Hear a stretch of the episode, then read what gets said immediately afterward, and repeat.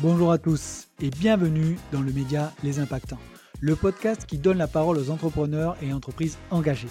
Je pars à la rencontre de celles et ceux qui veulent créer l'entreprise de demain, celles et ceux qui veulent avoir un impact sur le futur. Beaucoup d'initiatives sont prises par des personnes passionnantes, peu importe le domaine, immobilier, tech, mode, sport, food.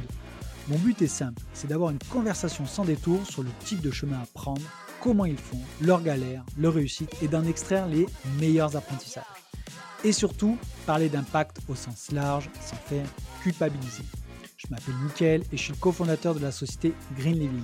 On accompagne les particuliers à trouver, imaginer et rénover avec impact tous les projets immobiliers. Résidence principale, secondaire, investissement locatif. Nous sommes spécialisés dans la rénovation énergétique. En clair, les passeurs thermiques n'ont pas de secret pour nous. Alors si tu veux découvrir le parcours de nos invités, leur motivation, comment ils font pour avoir un impact, abonne-toi et rejoins-moi dans cette conversation. Et cette semaine, j'ai eu le plaisir de recevoir Pierre Guilbeault, qui est le cofondateur de Marketing Flow.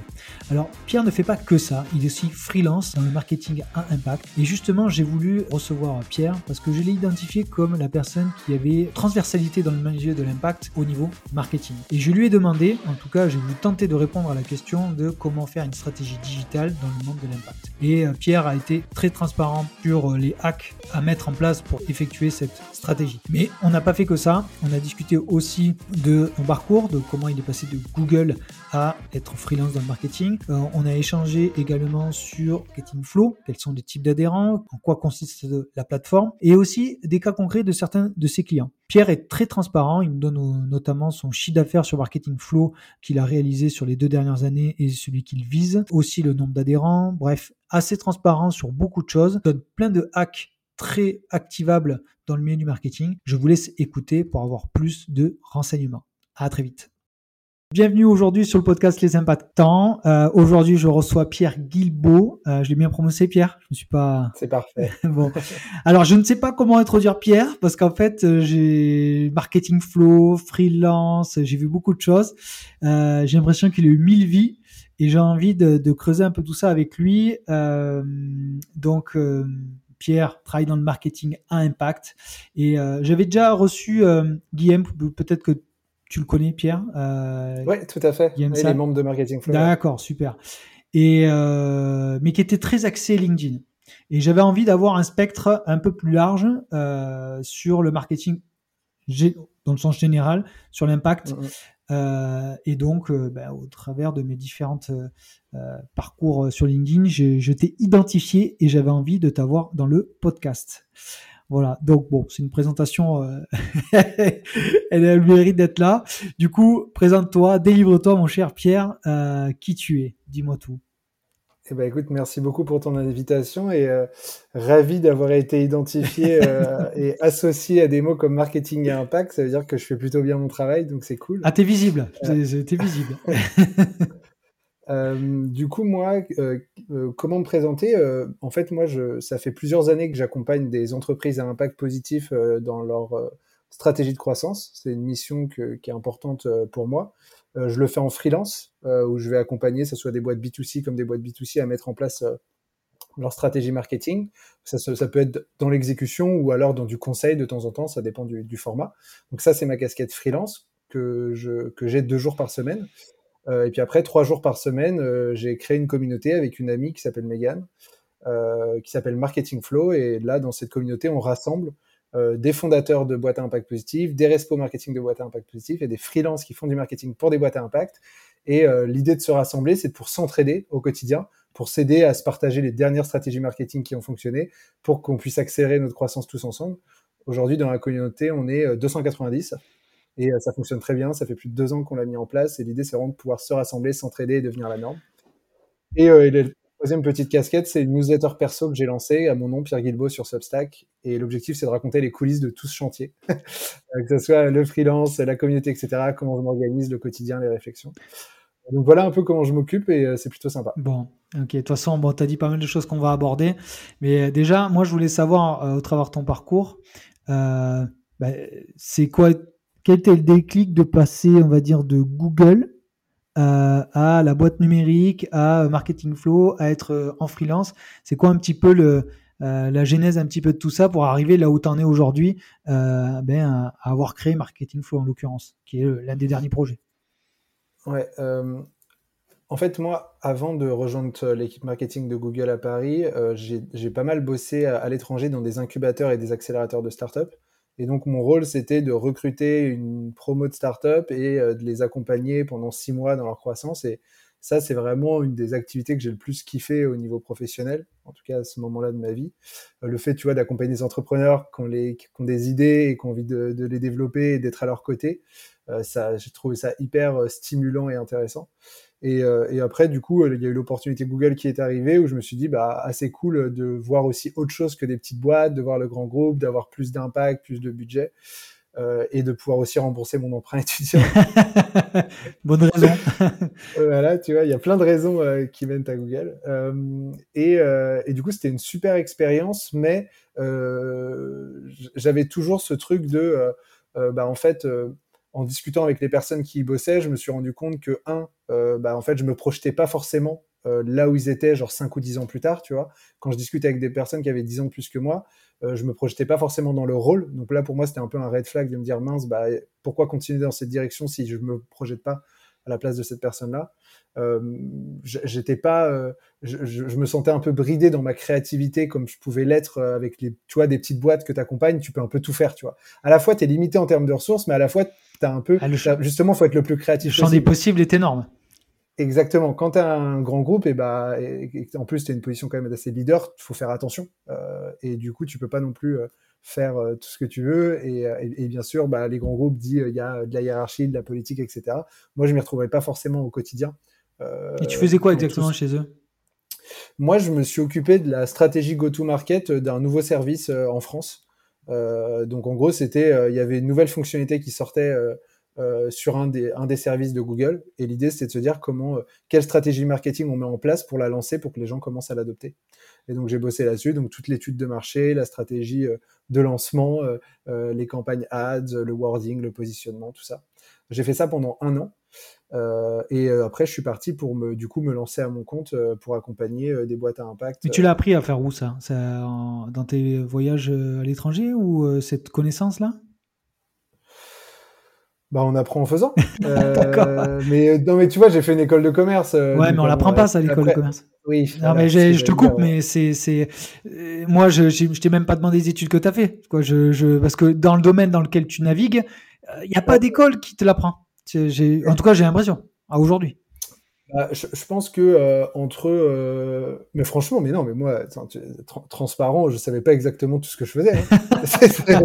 mais, en vrai mais la vérité c'est que la majorité des gens ne savent pas ce qu'ils font au quotidien faut qu'on arrête de se mentir tu vois genre en vrai genre même des gens très haut placés ils prennent des décisions les moins pires mais genre dans notre vie, on, navigue toujours dans, l'inconnu. Et en fait, euh, si on, sait exactement ce qu'on fait, bah, peut-être qu'on n'est peut-être pas au bon endroit parce qu'on se fait chier, on est sur un plateau, tu vois. Donc euh, moi, je pense que c'est normal de pas exactement savoir tout ce qu'on fait. Par contre, bah, tu peux te former et Internet est incroyable pour ça et demander à des personnes qui sont plus avancées que toi, demander à un manager, aller échanger avec d'autres équipes, euh, structurer des choses. C'est, ça se fait en avançant, quoi. D'accord, oui, mais bon, c'est Google, est-ce que ça t'a permis est-ce que ça a été en fait une formation rémunérée, Google? Est-ce qu'on peut le dire ça comme ça?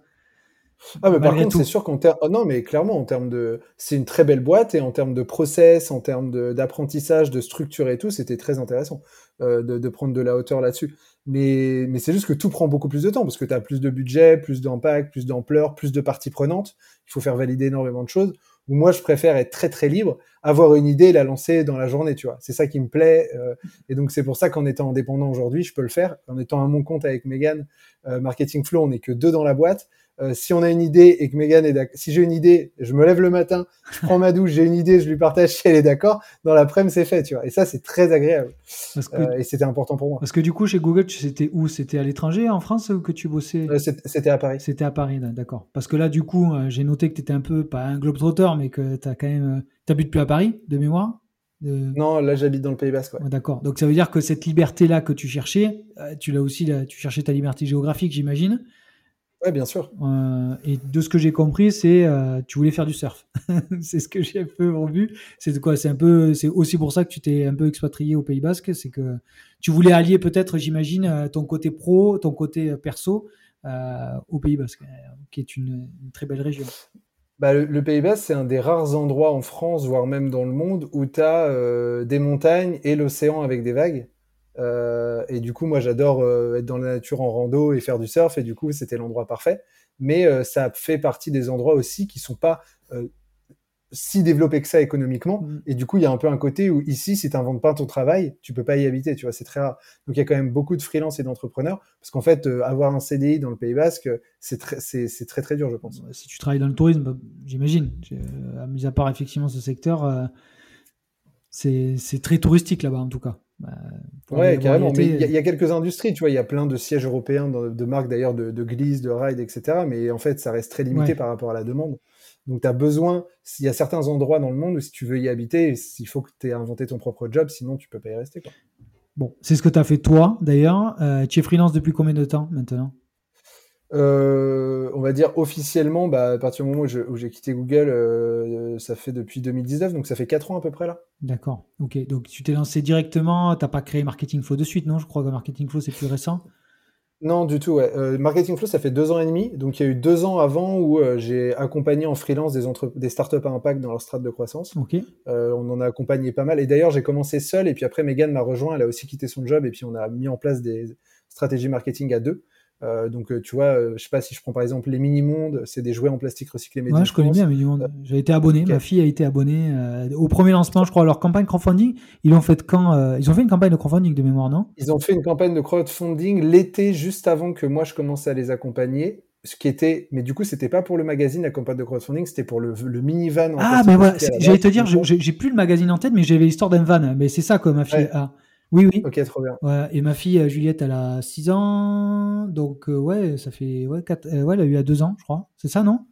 Ils ont, ils ont quel, âge, quel âge les mini-mondes, non? Tu sais pas, pas... Bah, Les mini-mondes, tu vois, ils ont bah, 2019, du coup. Moi, j'ai commencé à les ah, bah, accompagner, ils étaient au tout, tout, tout début. Et eh ben, c'est ça. Mais écoute, tu vois, c'est ma femme qui, qui, a vu ça et c'était hyper pédagogique hein, parce que, de mémoire, pour ceux qui savent pas, bon, après, peut-être Pierre pourra raconter le, côté marketing, mais moi, je le raconte d'un point de vue utilisateur. C'est que c'était un van où vous avez les petits personnages et que vous pouvez faire voyager avec une carte. Euh, à travers le monde et il y a des histoires qui sont racontées tout autour de ça.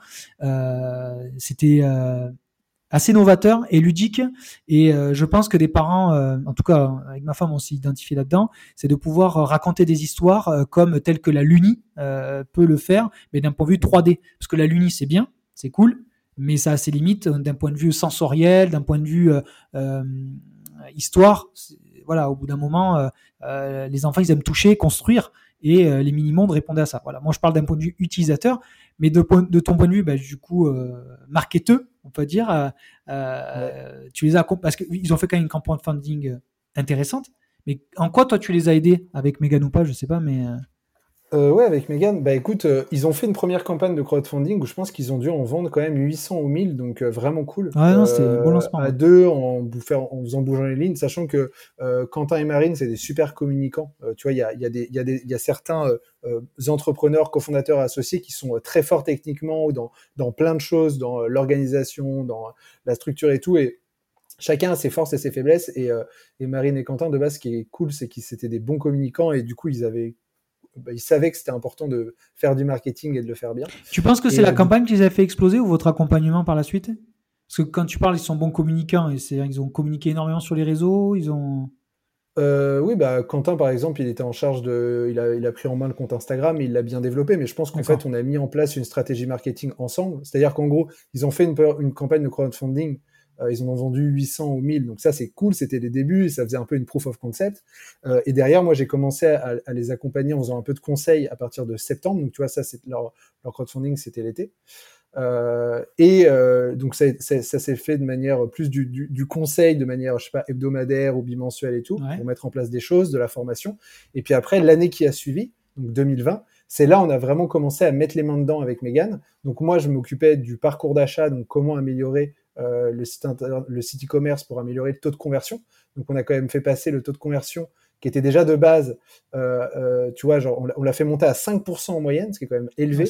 et au moment de Noël, il est monté à 9%. Tu c'est 100% donc, de croissance, quoi, sur donc, le... Donc, donc c'était vraiment cool. et après, toute la partie stratégie de contenu, stratégie emailing, les newsletters, les séquences email automatisées pour raconter l'histoire, pour donner envie, toute la, la pédagogie dont tu parlais.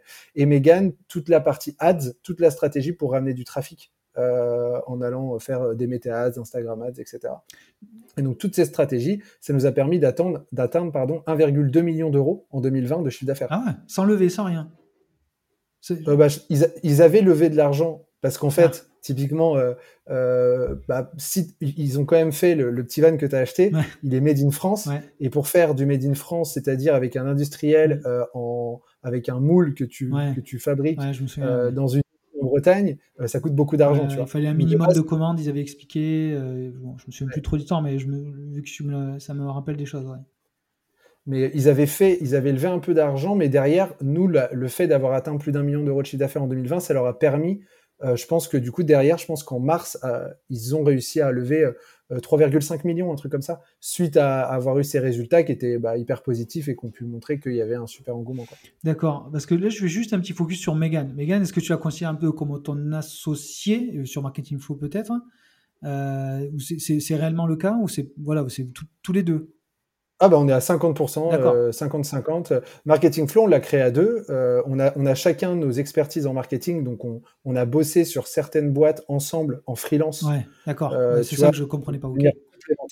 Et après, par contre, on a cofondé. Du coup, en fait, si tu veux, ce qui s'est passé, c'est que on a accompagné les mini-mondes, 1,2 million de CA. Hmm. Ensuite, on a pris Smala. Smala, c'est une, une, un e-commerce qui te permet d'acheter des fringues de seconde main pour tes enfants. D'accord. Il faisait 80 000 euros de CA mensuel. 80 En trois mois. 80 000 euros de CA mensuel. En trois mois, on les a fait passer à 200 000 euros de CA mensuel. Ah. Ensuite, on a pris l'énergie, les kits solaires. Oui, ça je connais. En neuf mois, on a, réussi à, à, développer les ventes, à vendre 1500 kits solaires en neuf mois. Et en mettant en place la stratégie avec bah, Erwan, qui était, qui était le chargé de marketing, et Raph, le, CEO, plus Megan et moi, euh, à quatre à faire ça. Et donc, quand on a partagé publiquement ces résultats, on a eu une cinquantaine de boîtes à impact qui nous ont contactés en disant Est-ce que vous pouvez nous faire la même chose, s'il vous plaît? Ah bah, À ce moment-là. c'est sûr. Euh, oui, Et à ce moment-là, on s'est dit Qu'est-ce qu'on fait? Est-ce que l'on est crée une agence? On recrute des gens, on les forme et on prend des comptes, et etc.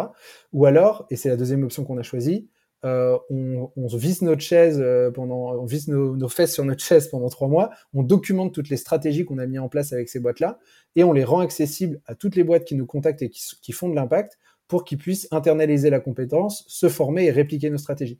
du coup, c'est ce qu'on a fait. Donc, on a, on a, on a, on a documenté une cinquantaine de strates, on a créé une plateforme qui s'appelle Marketing Flow, et en avril, euh, un an plus tard, enfin quelques mois plus tard, on a lancé la plateforme en disant voilà, si vous faites de l'impact, rejoignez-nous, on va vous aider à accélérer votre croissance, on a les bonnes stratégies. D'accord, parce que Megan, elle, juste pour terminer sur son profil, c'est elle plus ads, euh, plus euh, c'est. Oh, Megan, elle sait tout faire en marketing. Hein. C'est juste que euh, c'est juste que elle, elle, est en freelance, elle s'est spécialisée là-dessus parce que je pense qu'elle est hyper forte. Mais elle fait du design, elle fait du copywriting, elle peut tout faire. C'est possible. qu'on peut.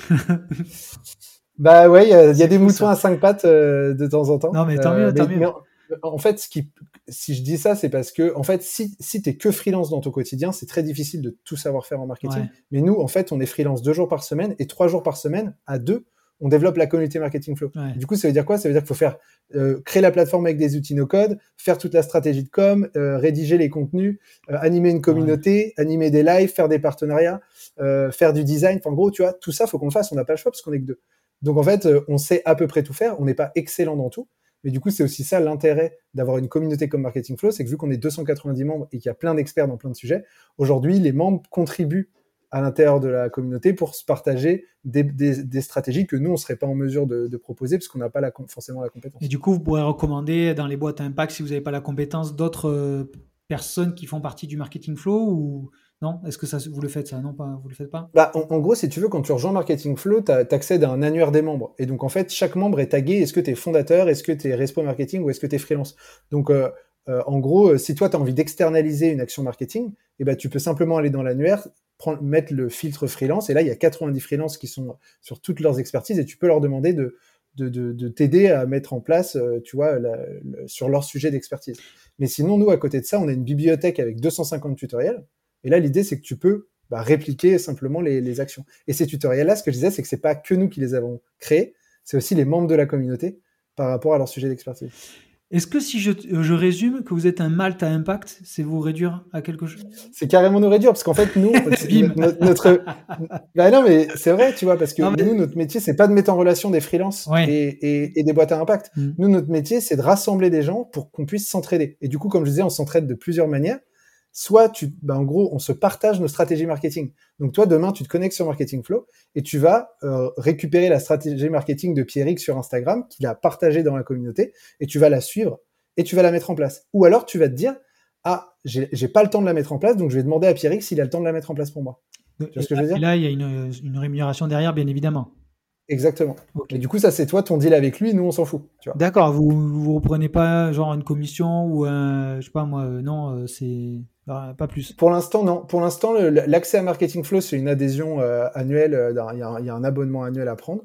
Et après, tout ce qui se passe à l'intérieur, là, c'est juste bah, l'entraide, la bienveillance et tu peux te faire des collabs avec d'autres personnes. Parce que tu vois, j'avais pas perçu euh, j'avais perçu plutôt, je vais commencer à l'envers, que la, la plateforme, est, que la plateforme, ou en tout cas le marketing flow, était dédié aux marketeurs, aux marketeurs à impact, et que c'était que ça. Mais tu avais dit tout à l'heure en introduction que c'était aussi potentiellement dédié pour des, euh, des CEO à impact euh, et d'autres. Euh, mais du coup, que nous, par exemple, moi, je m'identifie, c'est pour ça que je pose la question, c'est qu'en gros, si j'adhère moi à marketing flow, c'est euh, qu'est-ce que je vais pouvoir aller chercher et quelle aide je vais pouvoir aller euh, quelles compétences je vais pouvoir avoir là-dedans, tu vois? Tout à fait.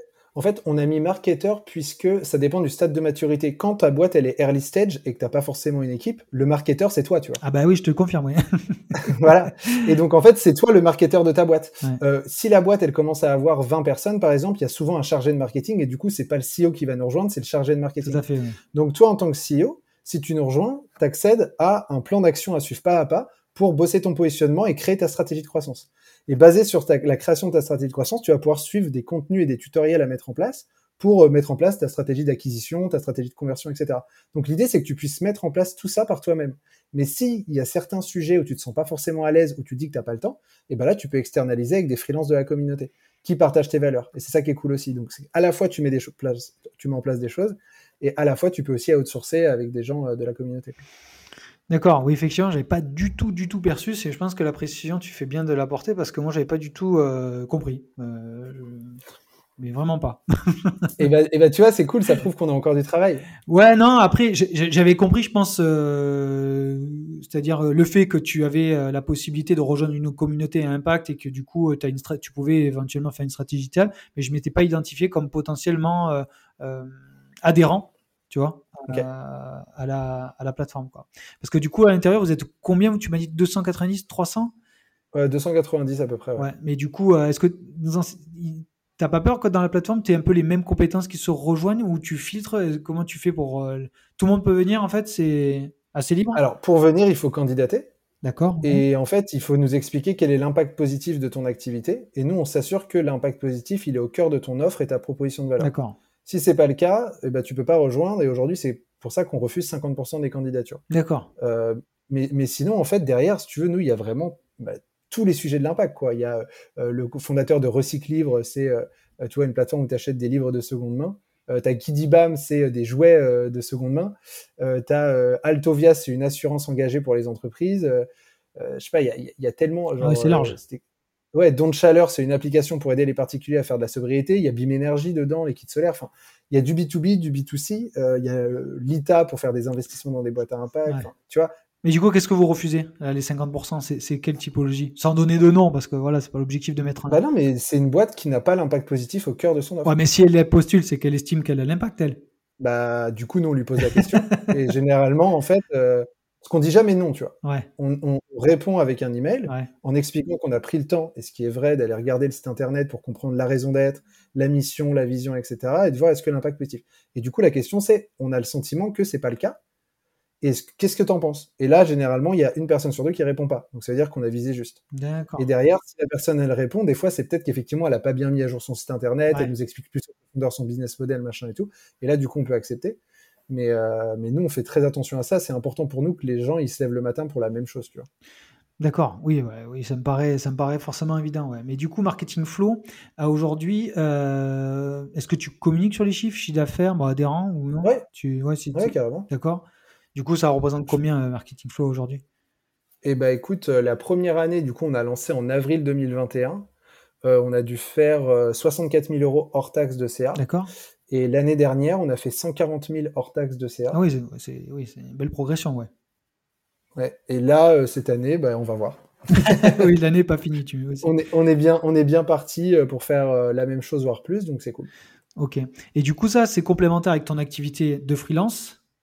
Ouais. Et ton activité de freelance, toi, par rapport à la différence, parce que du coup, les entreprises que tu accompagnes pourraient te dire, bah, je suis adhérent Marketing Flow, je, je, profite un petit peu de la plateforme. C'est quelle est la, le, justement la valeur ajoutée que les gens ont à, à vouloir avoir euh, Pierre euh, et ou Megan, euh, votre duo, bah, auprès d'eux au quotidien? C'est est-ce que bah, tu as un cas concret? Parce que j'ai vu que tu accompagné le Drive tout nu aussi, de mémoire.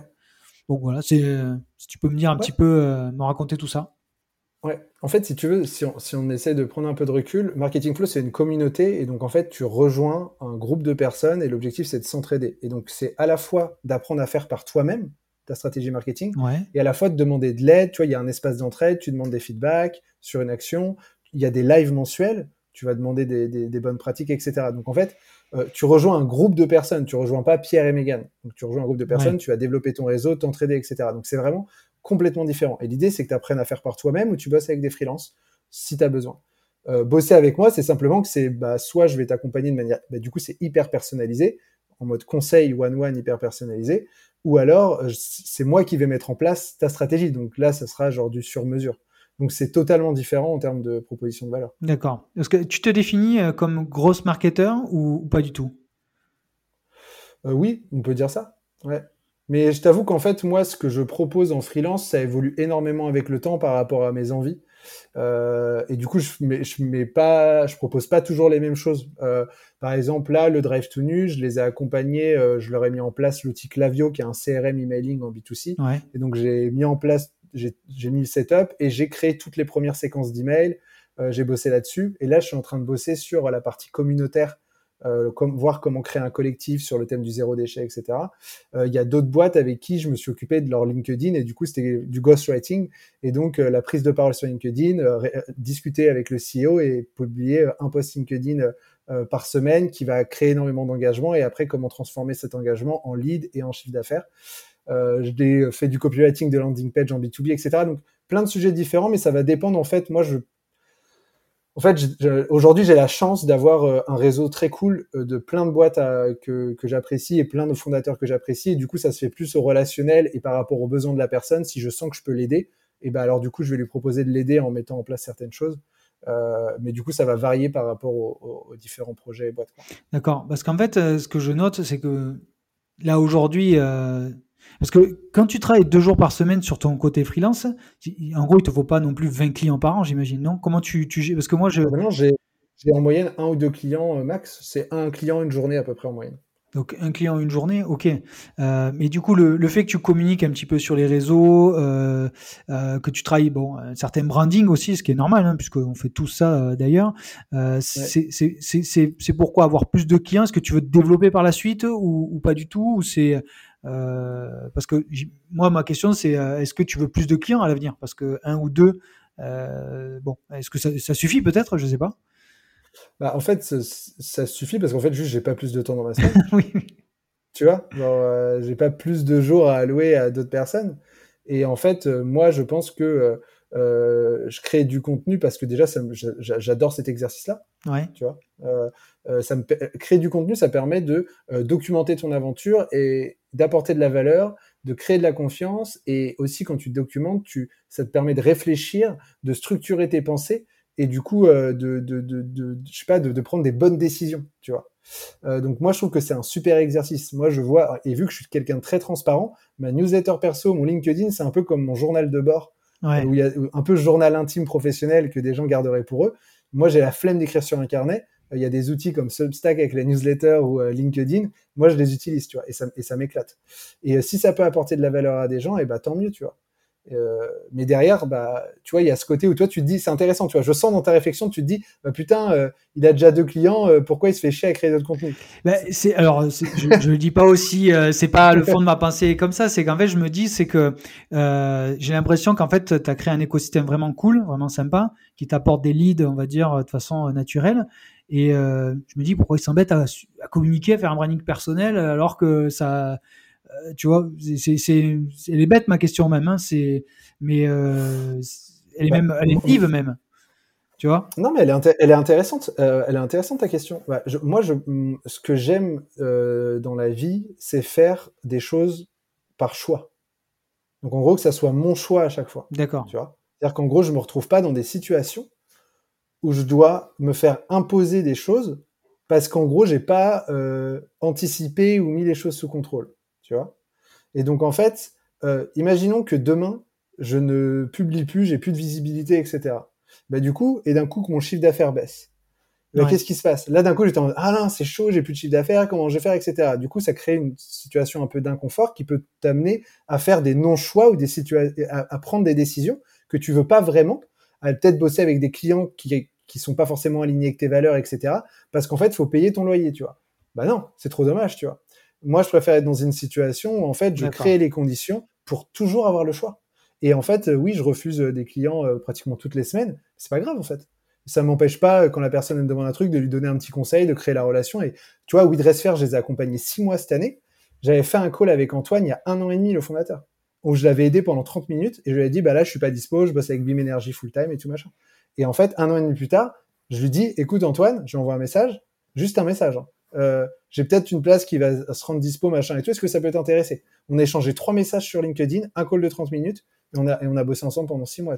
Bah, on passe le bonjour à Marie, sa cofondatrice euh, également, puisqu'on l'a eu sur, on a eu la chance de l'avoir sur le podcast, euh, Marie de Winasphère. Mais du coup, tu les as accompagnés sur quoi exactement? C'est euh, parce que là, ils ont eu une forte croissance sur, euh, bon, ils ont un modèle de plateforme, donc pour bien sélectionner les produits, on va dire euh, les vêtements euh, et les marques à impact. Euh, toi, tu les as accompagnés sur quoi exactement? Sur LinkedIn, sur toute la stratégie emailing et sur justement le lancement de ce collectif WeDressFair. D'accord, ouais, parce que leur, eux, leur, l'un des, le, quoi, le, problème d'une plateforme, c'est qu'ils ont deux typologies de clients, c'est qu'ils doivent trouver les marques et les clients qui achètent sur la plateforme. Donc toi, tu les as écoutés, des, tu les as aidés des deux côtés, Marque et client ou que marque? Non, non, vraiment euh, B2C, ouais. D'accord. Non, non, que les, genre, les, clients. D'accord. Parce que j'ai l'impression que tu as beaucoup de clients B2C. Et... Non? Je me trompe ou tu as des clients B2B ça, dépend des, ça dépend des En ce moment, j'accompagne Good Steps. Euh, Good Steps, c'est une boîte B2B euh, qui a créé un outil. Alors là, du coup, on bosse la go-to-market parce que c'est un nouvel outil qui va permettre aux consultants RSE et cabinets RSE de gagner du temps dans la réalisation de leur diagnostic. Donc, tu vois, genre, toi, tu, euh, tu vas accompagner une PME et il faut faire un diagnostic d'abord à RSE, savoir où est-ce qu'elle en est en termes de maturité, c'est quoi les enjeux, euh, c'est quoi la feuille de route, c'est quoi la stratégie RSE qu'il va falloir mettre en place. du coup, tu as besoin de faire un diagnostic et du coup, ils ont créé un outil pour pouvoir automatiser tout ce processus pour que ça prenne quatre semaines aux consultants et cabinets RSE versus ça traîne pendant six mois parce qu'il faut courir derrière ton client, t'as pas les infos, t'as pas les trucs, etc. Du coup, c'est un logiciel et ça, c'est hyper intéressant. Il y a des super retours. Il y a déjà 10, euh, cabinets RSE qui l'utilisent. Et donc là, l'idée, c'est comment est-ce qu'on arrive sur le marché maintenant qu'on a bien bêta testé pour qu'il y ait euh, tous les cabinets RSE qui l'utilisent. Bah, du coup, j'ai envie de te dire, c'est des commerciaux qu'il leur faut, non? Bah, pourquoi? Bah, je, non, je, je, te pose la question. C'est, c'est la, non, c'est du coup ils ont ils ont fait leur preuve de concept et maintenant c'est d'aller démarcher. j'imagine les, les, les, cabinets. Toi, toi, tu te dis que là il faut 10, euh, 10 euh, personnes avec un téléphone? Bah, 10 personnes, mais euh, non, non, mais tu, tu vois, c'est le premier prisme. Tu vois, c'est mon côté, c'est c'est mon côté commercial peut-être qui parle avant tout. Je me dis, je me dis bon, mais là ils ont fait leur stratégie. Euh, bah, peut-être il faut décrocher son téléphone pour aller appeler les cabinets. Euh, vu qu'ils ont euh, des preuves sociales. Tu vois ce que Ouais, tout à fait. Bah, là, tu vois, par exemple, c'est euh, la réflexion, c'est un, là, du coup, le copywriting de toute la landing page. Ensuite, bah, il faut qu'elle soit en ligne. Donc, de dire, la, la, quand tu arrives sur le site, tu comprends bien, etc. Il y a un call to action pour réserver une démo, par exemple. On explique bien les bénéfices, on met de la preuve sociale, etc. Et après, derrière, effectivement, bah moi, c'est là où du coup je fais du growth marketing. Et dans le growth marketing, du coup en B2B, et eh ben, il va y avoir euh, ce qu'on appelle l'outbound. Et l'outbound, ça va être d'aller euh, scraper, euh, tu vois, par exemple, des, des, des, cabinets RSE, des consultants RSE et de leur envoyer des séquences multicanales, que ce soit par DM LinkedIn ou par email, en, leur, bah, en ayant le bon message au bon moment pour leur donner envie de faire un call afin de tester l'outil et pourquoi pas de, de l'utiliser. D'accord. Donc ça, c'est des choses qu'on met en place. Alors, donc effectivement, c'est plus qu'on pourrait, c'est du biz dev entre guillemets. Donc il y a plus un aspect commercial. Euh, carrément. D'accord. Bah déjà, tu viens de déconstruire quelque chose, c'est-à-dire qu'en fait, pour avant de recruter une armée.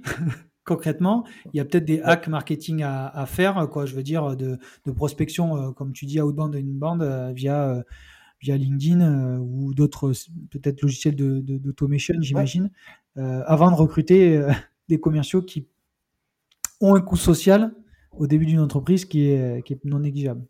Bah, franchement, en B2B, entre déjà le fait de poster sur LinkedIn, de créer des relations cool en échangeant des messages avec tes prospects, etc., et après en proposant des calls et tout, déjà tout ça, un CEO, il peut le faire au tout début en ayant un peu d'aide et tout machin, mais euh, mais oui, ça se fait carrément. Non, parce que moi, j'ai discuté un petit peu des acteurs pour, euh, pour les, la stratégie digitale de, de, Green Living, je me suis assez rendu compte assez rapidement que le B2B, c'était pas évident quand même. Dans, dans, quel sens? Ben Dans le sens où c'était B2B SaaS, tu vois?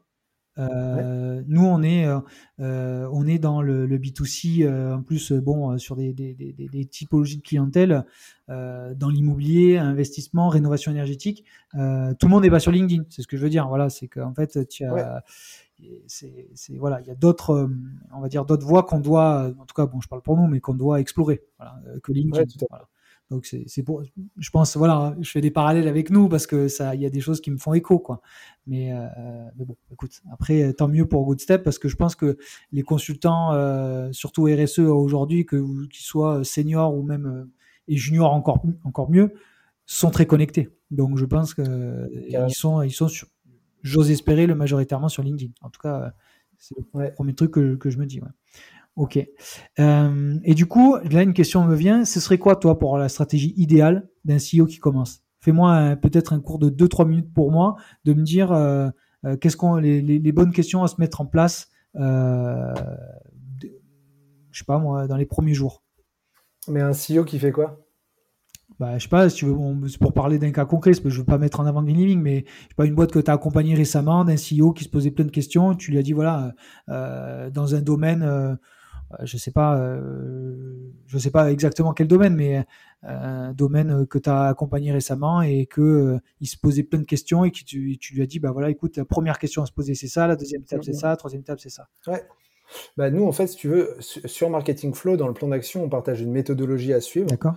Et, et, et, en fait, pour nous, il y a trois piliers à avoir validés avant de bosser ta stratégie de croissance. du coup, ces trois choses-là, c'est un, ton persona. C'est-à-dire que en gros, il faut absolument que tu sois hyper clair sur à qui, en fait, tu es en train de résoudre un problème avec une offre. Et en fait, pour qui exactement euh, tu es en train de le résoudre. Et la théorie du je fais du B2B, du coup, c'est pour toutes les entreprises. Ou alors, euh, je fais du B2C, du coup, c'est euh, pour les femmes.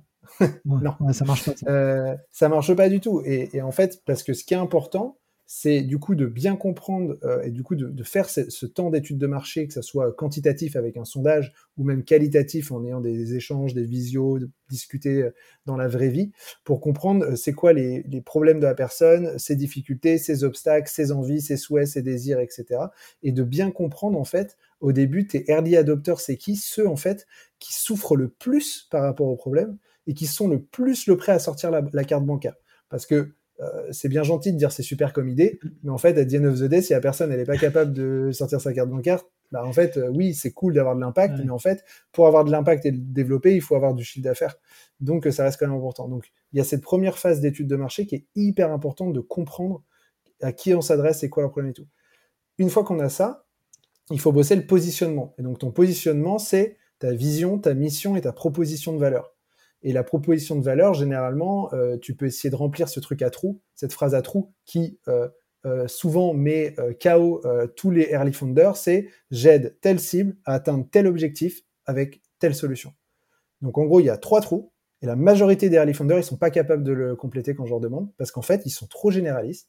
C'est le, le, côté hyper contre-intuitif de l'entrepreneuriat. On a peur, on pense qu'en se fermant des portes, on perd des opportunités, alors qu'en ouvrant toutes les portes, on perd toutes les opportunités. Et d'ailleurs, tu vois, c'est un très bon exemple, celui que tu m'as donné tout à l'heure par rapport à moi, Marketing Flow. Hmm. Parce que tu m'as dit, j'ai vu marketeur, du coup, je me suis pas senti considéré. Moi, c'est ma lecture hein, avec mon. Bien sûr, mais, tu as raison. Tu as raison. Euh, dans, notre dans notre backlog de choses à faire avec Megan, il y a le fait de faire une landing page par profil, un CEO, responsable marketing et freelance. On l'a. C'est juste qu'on l'a pas priorisé, mais on sait que ça aura un impact sur la conversion, tu vois. On, l'a en tête. Donc, tu vois, c'est juste pour te montrer un exemple très concret de euh, plus tu es spécifique, plus la personne, elle se sent considérée et plus elle se dit, ah bah c'est pour moi, ça résonne. Donc ce positionnement-là, il est hyper important. J'ai telle cible à atteindre tel objectif avec telle, telle solution. Et du coup, le troisième pilier, c'est le product market fit. C'est de se dire, est-ce que mon offre, elle rencontre une demande qui est forte? Mais quand je dis qui est forte, c'est qu'en fait, la traction, elle doit quand même se sentir où tu es censé être un peu submergé. Et si tu ne l'es pas, c'est que tu n'as pas encore le product market fit. C'est-à-dire que ton offre, elle n'est pas encore assez irrésistible, elle n'a pas assez, du coup, elle a pas, ou alors tu n'as pas réussi à rencontrer ton marché, mais généralement, c'est que l'offre, elle n'est pas assez irrésistible. Donc ça, c'est vraiment les trois fondations. Et nous, tu vois, euh, quand il y a des boîtes qui rejoignent Marketing Flow, imaginons qu'elles ont 4 ans d'expérience, 5 ans d'expérience, elles pourraient se dire, bah non, mais moi, je suis direct à la stratégie de croissance, j'ai pas besoin de faire ça. Je sais ça, tu vois. Mais moi, je pense que c'est une erreur. Avec Megan, nous, cet exercice-là, on le fait tous les ans, minimum.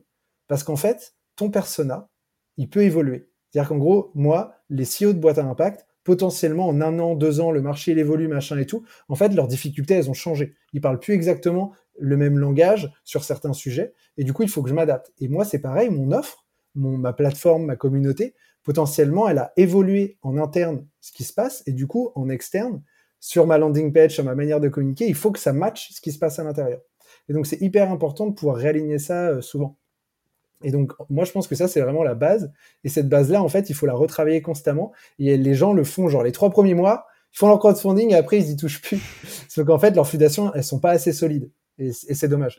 Et un bon moyen que tes fondations, elles soient méga solides, c'est de parler constamment avec tes clients. Constamment, constamment. Tu disais, que, doit faire un CEO? Toutes les semaines, il doit être en call avec des clients. Tout le temps, tout le temps, tout le temps, tout le temps, tout le temps c'est le meilleur moyen de co-construire ta solution, de t'assurer que tu vas pas droit dans le mur, de, comprendre comment le marché évolue et, de prendre les bonnes décisions. Et tout le monde dit oui, oui, oui, je sais, il faut le faire. Personne ne le fait. C'est la vérité. Alors qu'en fait, il faut le faire. Mais écoute, euh, moi, je, vais dire, je vais parler de mon cas parce que du coup, je, c'est le cas que je connais le mieux. Moi, je parle à mes clients, je suis le, commercial de, la boîte. Euh, mais bon, après, euh, parce que avant, bon, pas forcément parler de gaming, mais euh, j'ai l'impression, c'est est-ce que tu peux accompagner tout type de secteur? Parce que est-ce que tu n'as pas des, des secteurs de prédilection sur lesquels tu es bon? Bah, tu es extrêmement bon, d'autres moins et d'autres pas du tout. Est-ce qu'on peut résumer ça comme ça ou, ou pas du tout? Euh, par rapport à quoi? Tu veux dire par rapport à moi en marketing? Ouais, toi en marketing ou même, euh, même, même certains experts ou j'imagine de marketing flow ont, peut-être leur sujet de prédilection peut-être. Tout à fait. Où ils sont, ils sont meilleurs, je veux dire. Euh. Mais, mais, mais, moi c'est pour ça que généralement quand je fais une mission avec une boîte où je vais passer un jour par semaine pendant six mois, et ben la, première chose que je fais, c'est de faire une phase de découverte. Mm. C'est-à-dire que je leur demande, genre, euh, les, 10 ou 15 numéros de téléphone de early adopters, j'appelle et je passe 30-40 minutes au téléphone avec chaque personne pour comprendre qui ils sont et comprendre le marché. Et du coup, derrière, ça va me permettre de comprendre les enjeux et de pouvoir être bon en marketing. Si je fais pas ça, ben, je suis pas bon en marketing, tu vois. Donc, euh, il faut s'adapter à chaque secteur, je suis totalement d'accord. D'accord. Bon, non, mais ce que je pense, c'est que nous, on est dans un monde de l'immobilier qui est en qui bouge beaucoup et euh, pour, pour, te faire un, rapide euh, de ce que fait Green Living, Green Living, euh, c'est en fait, nous, on a, on a une boîte d'investissement locatif clé en main, donc ça, nous, on n'a rien inventé, clairement, moi, je le dis, je le répète, et ce qu'on essaie d'apporter, c'est, j'ai aimé beaucoup ce que tu as dit en introduction, parce que la page de notre engagement, nous, de notre site de chez Green Living, c'est créer la norme dans l'investissement locatif ancien pour pouvoir calculer les émissions carbone de ton projet locatif. Ou de ta rénovation, puisqu'on fait, on fait des rénovations de résidence principale, de secondaire et, investissement. Et aujourd'hui, très très très peu de boîtes le font. Pourquoi? Parce qu'elles veulent pas s'embêter et, je vais le dire s'emmerder avec ça, parce que c'est très compliqué. Et tu vois, nous, on s'est aperçu qu'en fait, on était trop impact dans notre discours. Alors que dans l'immobilier, et on le sait, hein, on n'est pas, puisqu'on investit, on fait des trucs à droite et à gauche, donc on sait, c'est le rendement qui prime. Clairement. Donc en fait, c'est donc on a réajusté, hein, c'est pas c'est pas c'est pas le sujet, mais donc du coup, euh, c'est aussi ça, c'est que quand en fait, ce que je veux dire par là, c'est que quand tu es euh, tu vis un projet à impact et que tu es persuadé, perfusé de ce que tu euh, de ce que tu de ton concept, de ta vision, en fait, les gens ils en ont rien à faire de l'idée de ta de ton concept. Ce qu'ils veulent faire, c'est ton exécution. Et euh, clairement, euh, Green Living, bon, ben, comme tous les professionnels de l'immobilier, ben, on a pris la vague euh, des, des, taux d'intérêt et, et d'autres, d'autres, choses. Mais donc, du coup, ça veut dire que il faut, comme tu disais, se réinventer, euh, trouver les bons clients, euh, trouver les clients qui sont capables d'investir à aujourd'hui ou qui sont capables de rénover à aujourd'hui. Donc après, nous, on a des, des normes réglementaires avec les classements DPE là qui c'est pas qu'ils nous facilitent ou, quoi, mais en tout cas qui, mettent en avant la rénovation énergétique, donc ça c'est cool, mais il y a une, certaine frilosité. Et donc du coup, tu vois, dans ces moments-là où je trouve que euh, dans certains domaines, notamment l'immobilier, puisque c'est notre partie, euh, c'est difficile de lutter contre cette euh, frilosité, ce, ce, manque de confiance. Voilà, on sent, tu vois, un manque de confiance dans le marché aujourd'hui. Donc ça, tu vois, même si tu es accompagné ou pas, c'est difficile euh, d'avoir de maintenir sa stratégie digitale. Tu vois, c'est je sais pas si je m'exprime bien, mais c'est c'est très compliqué. Voilà. Bah, du coup, ça veut dire qu'il faut l'adapter et être encore plus dans la réassurance et de trouver des tu vois, genre, en fait, euh, pour moi, c'est là où quand tu discutes avec les gens, ils ont peur. Ils ont peur de quoi exactement? Et c'est souvent, tu vois, cette règle des cinq pourquoi. Tu demandes à la personne, et pourquoi t'as peur? Et pourquoi? Et pourquoi? Et pourquoi? Et à la fin, tu vas en profondeur sur c'est quoi la vraie peur et la vraie crainte. Et du coup, c'est celle-ci qu'il faut traiter dans tes arguments, dans tes prises de parole, etc., pour rassurer et donner envie à la personne d'y aller. Alors, c'est vrai que je pose pas la question comme ça, le, pourquoi, pourquoi ils ont peur, mais en tout cas, ce, que, ce que les gens nous disent, voilà, c'est, c'est, ils sont. en fait, on est dans une forme d'attentisme. Et tu as des marchés où, en l'occurrence, dans, l'immobilier, en septembre 2023, euh, lors on se parle, on une, dans une forme d'attentisme. Alors c'est pas, c'est un marché cyclique, hein, c'est pas, il y a rien de, négatif, mais c'est un marché où il faut s'adapter quand même, euh, à mon sens. Donc bon, c'est après on essaie de mettre en place les choses, hein. il y, a, a, rien de, préoccupant, mais en tout cas il faut, être agile. Je pense euh, surtout quand tu débutes, quoi. Euh, c'est surtout pour ça, parce que du coup la question que je voulais aussi poser, c'est que comment toi tu vois un peu le marché de l'impact, vu que tu, vois beaucoup de d'entreprises ben, dans ce registre-là. Euh, c'est quoi un petit peu bah, Alors moi, là, je viens de pleurer euh, cinq minutes sur l'immobilier, mais c'est quoi un petit peu la tendance Parce que moi, je vois que ça pousse, ça pousse. J'ai enregistré là récemment avec, tu vois, la, banque, la Nef, donc avec le directeur marketing Léo Miranda très intéressant. Donc on sent que le, milieu de l'impact pousse et qu'il y, a, ben, y a beaucoup de choses qui se passent. Mais toi, d'un point de vue CEO, euh, concrètement, est-ce que tu, sens euh, bah, que les choses vont dans le bon sens, euh, qu'il y a de l'argent qui est investi dedans? C'est quoi un peu ton analyse là-dessus?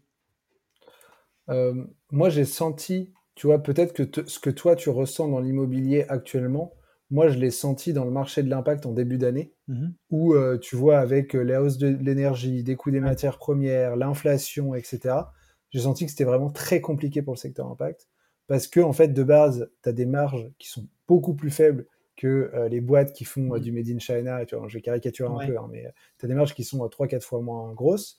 Et donc du coup en fait tes marges en plus elles se réduisent parce que tes matières premières elles coûtent plus cher. Et en plus les gens il y a l'inflation donc en fait ils ont encore moins de budget. Et en fait il y a toujours un peu ce délire du déclaratif de les gens disent oui je veux du bio du bon du nanana et en fait, ils finissent par acheter le truc pas cher en promo, euh, tu vois, dans le magasin à côté de chez eux, tu vois. Et donc tout ça fait que ça a fait beaucoup, beaucoup de mal à beaucoup de boîtes qui ont coulé. Et moi, j'ai l'impression que c'était une hécatombe en début d'année. Toutes les semaines, il y a des boîtes impact que je connaissais qui sont tombées. Donc ça faisait, ça faisait un peu mal au cœur, tu vois, de se dire putain, euh, en fait, les gens ils essaient de faire les choses bien et en fait ils sont pas assez soutenus. Dans quel secteur Quand il y a ce genre de Est-ce qu'il y a un secteur Franchement, euh, dans, dans, beaucoup de secteurs, mais notamment beaucoup dans les, tu vois, dans, dans la vente de produits. Euh, que ce soit des e-commerce qui vendent en ligne, bah, en fait, c'est tout bête, mais tu vends en ligne. Et en fait, ils vendaient aussi en magasin. Et en magasin, tu vois, typiquement, les magasins, ils vont prendre 50% de marge, tu vois, sur ce que tu vends, généralement. Eh en fait, si ta marge, elle se fait éclater avec euh, la hausse des matières premières et euh, l'énergie et les trucs, bah, en fait, tu peux plus vendre pour être rentable en laissant une marge au magasin, tu vois. Et donc ça, ça a été compliqué. Et là, j'ai le sentiment, je dirais depuis quelques mois, peut-être depuis juin, un truc comme ça, qu'il y a un peu un revent en pouple qui est en train de, qui est en train de revenir. On va voir comment ça évolue. tu expliques euh, par quoi ça, d'après toi? Tu sais pas? Bah, je, le suis par rapport à. Moi, je suis en contact avec 290 boîtes dans la communauté. ouais, c'est pour ça. J'ai des calls, j'ai des échanges de messages en DM, j'ai des trucs et je vois la tête des gens et je vois leur quotidien et, tu vois, genre, je les vois et donc, euh, bah, il y a des gens qui ont fait des prêts pour euh, passer la vague entre guillemets, tu vois, et ce qui leur a permis de leur acheter un peu de temps. Là, dans ces moments-là, franchement, trésorerie is king, tu vois. Ah ouais, ça c'est clair. avec les gars, on n'est que deux sur Marketing Flow on a six mois de trésor tout le temps. Euh, du coup, on se paye 2000 euh, euros brut chacun. Donc, genre 1300 net par mois une fois que tu as enlevé les impôts et tout. Tu vois donc, heureusement qu'on a le freelance à côté. Parce que sinon, euh, pour subvenir à tes projets perso, c'est chaud. Ah tu, vois. tu peux pas, mais, euh, mais du coup, parce que en fait, on n'a pas envie que la boîte s'arrête, quoi. Et on n'a pas non plus envie de renier nos valeurs euh, sur le fait de se dire ah ben vas-y, c'est pas grave, bon, euh, il n'a pas un impact positif, mais il n'a pas un impact négatif non plus. On le fait rentrer dans la communauté, tu vois. Non, on est intransigeant et du coup, on s'assoit sur beaucoup de CA. Mais c'est important pour nous et en fait, je pense que pour être hyper aligné avec ces valeurs, il faut être indépendant financièrement. Ou alors, bah, il y a pas mal de boîtes, tu vois, qui lèvent avec des plateformes comme Lita, Crowdcube, Tudigo, où c'est auprès aussi de leur communauté ce qui te permet de d'avoir une certaine encore liberté, puisque c'est pas euh, Pierre-Paul Jacques qui t'aide de ta communauté qui vont te faire chier pour te dire ah non il faut pas faire ça tu vois euh, par rapport à tes décisions quoi. D'accord ouais parce que c'est vrai que je pense que tu l'as tu l'as assez bien résumé je pense que les boîtes à euh, tu fais moins de comment dire, moins de marge, parce que du coup, tu mets un peu l'impact dans, ben, un petit peu dans la triptyque de ta, boîte. Donc ça, c'est sûr que c'est pas évident. Mais euh, euh, tu penses que euh, est-ce c'est possible de allier rentabilité, croissance, écologie, impact? Est-ce que tu penses que ça, cette équation-là, est possible? Et est-ce que toutes les boîtes peuvent y tendre? Je, pense que euh, moi je moi je enfin je pense que c'est une question qui est très compliquée mais je pense que c'est possible euh, à partir du moment où les ambitions ne sont pas démesurées. Euh, et, c'est ça la difficulté aujourd'hui typiquement de lever des fonds avec des, des VC etc c'est que généralement pour t'aligner sur une valorisation et, et, en fait arriver à closer cette levée de fonds, tu t'alignes sur un business plan et des projections financières. Et généralement, en fait, c'est faire plus 100% euh, d'une année à l'autre, etc. Et ça, en fait, après, ça te met dans, un, euh, dans un besoin d'hypercroissance qui est structurellement, qui te brise. Euh, qui brise les hommes, les humains, tu vois, genre ton équipe, toi, c'est très compliqué, tu prends des décisions qui sont très compliquées, parce qu'en fait, il faut atteindre des objectifs qui sont un peu démesurés. Euh, alors que si tu cherches à avoir une croissance qui est un peu plus mesurée et que tu essaies plus d'être dans la rentabilité, bah, je pense que c'est plus sain, mais du coup, bah, ça veut dire que ça prend plus de temps aussi. Après, là, le monde du VC a quand même changé. Aujourd'hui, tu as plus déjà de fonds à impact. Et aujourd'hui, là, depuis six mois, ils demandent quand même de. Le mot rentabilité est revenu dans l'équation. oui, bien sûr, mais du coup, euh, la rentabilité, elle se fait par quoi? S'il faut que la rentabilité elle se fasse parce qu'il faut que tu aies 100% de croissance, tu vois? Ouais, Sinon, ça veut dire quoi? Ça veut dire que tu réduis tout, ça veut dire que tu réduis tous tes coûts et tu divises tes équipes par deux. C'est pas très cool en termes d'humain aussi. c'est sûr. Donc, euh, je sais pas. non, mais après, c'est pas, c'est pas la, question. C'est, je voulais pas qu'elle soit piège. C'est qu'en gros, euh, moi, je te donne mon avis. Hein, c'est que je pense que c'est pas antinomique. Je pense juste que on est dans une phase où il faut chercher cet équilibre et qu'en en fait, il faut être patient pour chercher cet équilibre. Euh, je ne pense pas que euh, le, le, tout écolo euh, c'est bon, je pense pas que le tout capitaliste soit bon. Je pense qu'il faut un équilibre et qu'on est dans cette période de trouver cet équilibre. Donc euh, après, je, pense qu'une boîte à impact doit être rentable. C'est pas des mots qui peuvent, qui, c'est pas des gros mots qui s'opposent. Je pense que c'est possible. À aujourd'hui, tu as des pour et des contre, en tout cas, mais moi je pense sincèrement que c'est un schéma, un nouveau schéma qui, qui est en train de se dessiner, qui est pas évident, mais qui est en train de se dessiner et que je pense dans les années à venir euh, euh, sera euh, dans le scope de tout le monde, ou en tout cas qui sera, je pense, dans une phase de maturité. À aujourd'hui, c'est pas le cas, pour moi. Oui, c'est, mais parce que le marché, il n'est pas hyper mature non plus, et ça prend du temps pour certains modèles d'aller chercher la rentabilité, parce qu'il faut certains volumes, et certains volumes disent d'aller chercher des fonds, etc. Mais c'est sûr que la rentabilité, c'est nécessaire. Ça, il y a zéro. non, parce que tu vois, nous. J'ai pas, de contredire là-dessus. Nous, le truc, c'est qu'en fait, c'est si tu fais deux projets par an, ou cinq, si tu veux vraiment avoir un impact significatif et être un acteur, tu vois, de la transition énergétique et de pouvoir se dire, ok, je réduis les émissions carbone. Alors, je parle du milieu de la rénovation. c'est pas sur deux projets. En fait, les gens, ils veulent rénover. Les gens, ils vont refaire leur salle de bain, ils vont refaire la cuisine. Ben, moi, je, je préfère, euh, comment dire, me développer et, qui passe par Green Living, qui fait tout pour faire les choses bien, d'accord? Euh, À aujourd'hui, euh, bon, le milieu n'est pas très structuré, mais qui en tout cas est un acteur qui va dans le bon sens. que que d'autres que d'autres on va dire opérateurs. Mais bon après ça moi je pense que c'est il faut des boîtes qui intègrent plus l'impact. Voilà c'est un peu mon avis euh, et qu'il y ait plus de concurrents euh, comme nous. Je veux dire, c'est un peu moi mon, mon analyse que j'en fais. Il nous faut, faut, faut, plus de marketing flow, il faut plus de greening euh, pour, en tout cas, adresser un message. En tout cas, c'est mon point de vue. Ouais, je, je, pense qu'il y a, et d'ailleurs, moi, je pense qu'il n'y a pas de concurrence quand on est en train d'essayer de faire les choses bien. Parce qu'en fait, justement, si tu as un concurrent demain qui fait comme toi, qui a la même proposition de valeur, je veux dire, en fait, il va prendre, il va dépenser de l'argent et du temps en marketing. Mm pour faire passer le message à quel point c'est important. Et du coup, il va t'aider à sensibiliser le marché. Et du coup, en fait, bah, franchement, bienvenue, euh, bienvenue parce que j'avais, j'étais en train de ramer là. Donc, euh, c'est cool si on rame à deux parce que ça va prendre du temps. Et c'est ce qui se passe aujourd'hui avec tout le milieu bancaire, avec des Green Code, des Helios, des machins. En fait, ça permet de faire caisse de résonance dans tous les sens et les gens commencent à se dire, ah bah, faudrait peut-être que je change de banque, tu vois. Et du coup, tant mieux c'est trop bien. Donc la concurrence a beaucoup de bons là-dessus. Mais écoute, je t'invite à écouter, il va bientôt sortir d'ici quelques semaines le, podcast avec, avec euh, Léo euh, de la Banque Nef qui est très très intéressante. Et d'ailleurs, il parle voilà, de, de ses banques, il, a pas, il est assez transparent dans son discours. Euh, j'ai appris beaucoup de choses, pour tout te dire. Euh... Léo, il est aussi membre de Marketing Flow et on a déjà eu cette discussion. ok, d'accord. En fait, tout le monde est chez Marketing Flow, j'ai l'impression. Bah, pas tout le monde, mais en vrai, 290, des boîtes impact, il n'y en a pas tant que ça. Hein. Euh, tu vois, le, le mapping des, de la BPI dit qu'il y a 1080 euh, boîtes à impact, donc euh, il y en a quand même pas mal qui, sont, qui, ont déjà... Ah bah, 30-35%, ça va? Non, mais c'est cool. Bah écoute, de toute façon, euh, Pierre, on arrive au, bout de, de, l'entretien. Est-ce que tu as quelque chose que tu voulais évoquer, parler, que j'ai pas pensé à, ben, à, mettre en avant lors de notre échange? Écoute, non, je, peux peut-être juste rebondir sur euh, un moment, c'était intéressant. Tu disais, nous, en fait, au début, on a mis l'impact à fond mm. pour Green Living, et en fait, on s'est rendu compte que les gens, ils voulaient le rendement.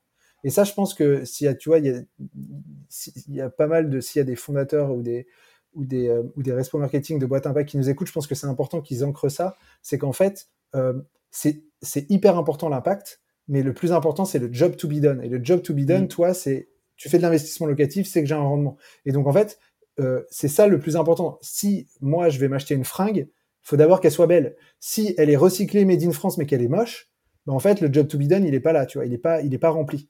Et donc, en fait, ce qui est important, c'est d'abord d'avoir un message sur le fait de regarder euh, mon, mon, offre, elle fait le job, elle le fait bien.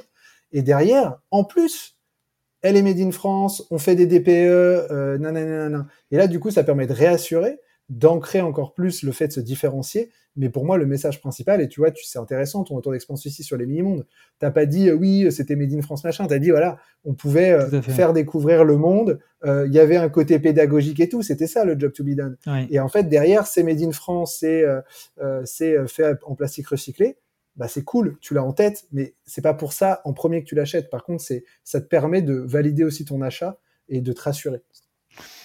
D'accord, ben, tu fais bien de le préciser et euh, effectivement, euh, tu as exactement raison, c'est le job to be done qui prime et c'est pas évident. Euh, moi, je le dis, je l'assume.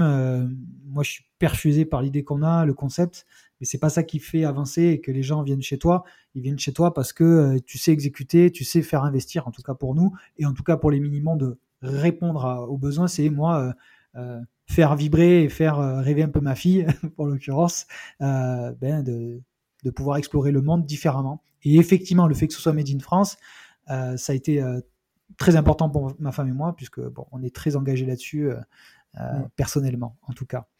du coup, ok.